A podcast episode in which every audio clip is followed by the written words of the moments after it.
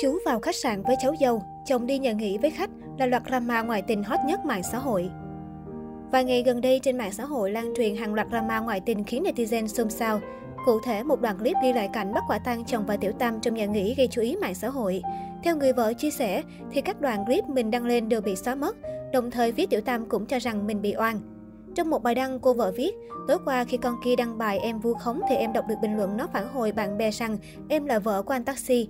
Em kể lại câu chuyện như thế này, hôm bắt được đó là nhờ nhà em gắn định vị trên xe. Theo lịch trình định vị là tầm 13 đến 14 giờ chiều, thằng này ngồi chờ con này khoảng 20 phút ở cổng sau tòa Phúc Nga, rồi đi thẳng đến nhà nghỉ HA. Sau đó tầm 16 đến 17 giờ mới đi ra. Không biết đi với anh taxi vào đó làm gì. Nó vẫn không biết nhà em có cái lịch trình đó nên cố cãi đấy. Mọi người cứ chờ xem nó diễn kịch hài.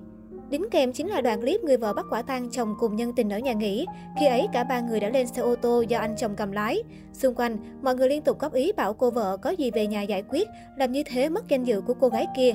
Đồng thời một người có tuổi khác khuyên Tiểu Tam nên xin lỗi, hứa hẹn và yêu cầu cô vợ không quay nữa. Lúc đó người chồng quay lại yêu cầu vợ không quay. Tuy nhiên, cô vợ tỏ vẻ vô cùng bức xúc. Một người khác nói vào nó làm cái gì đã trai trên gái dưới đâu, đầy đứa nó vào nó đi vệ sinh là chuyện bình thường. Cô vợ cho rằng như thế này đã đủ bằng chứng.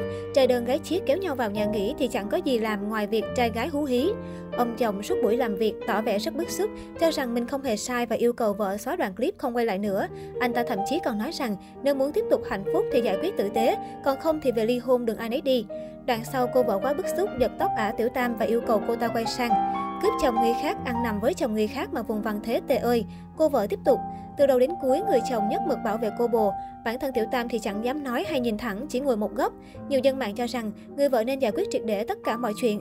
Có chồng như thế lại còn ngang nhiên thách thức, thì về lâu về dài càng thiệt thòi thôi.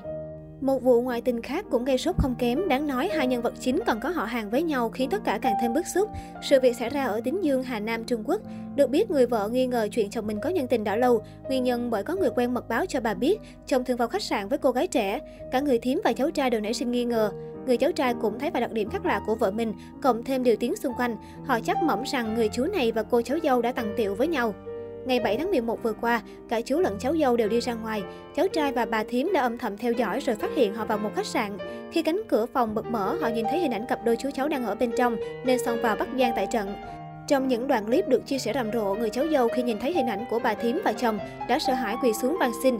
Tuy nhiên cô vẫn lãnh trọn hai cái tác lệch mặt, bị giật tóc yêu cầu nói rõ mọi chuyện. Về phần người chú hoàn toàn không có ý hối lỗi mà còn đứng sang bên cạnh với vẻ mặt thờ ơ. Lúc đó người vợ tức giận túm cổ áo mắng nhiếc, anh ăn cỏ gần hang à. Tuy nhiên, ông ta vẫn không cúi đầu nhận tội mặc kệ đối phương lên án thế nào. Đúng là một màn đánh ghen khiến người ta phải thật sự suy nghĩ.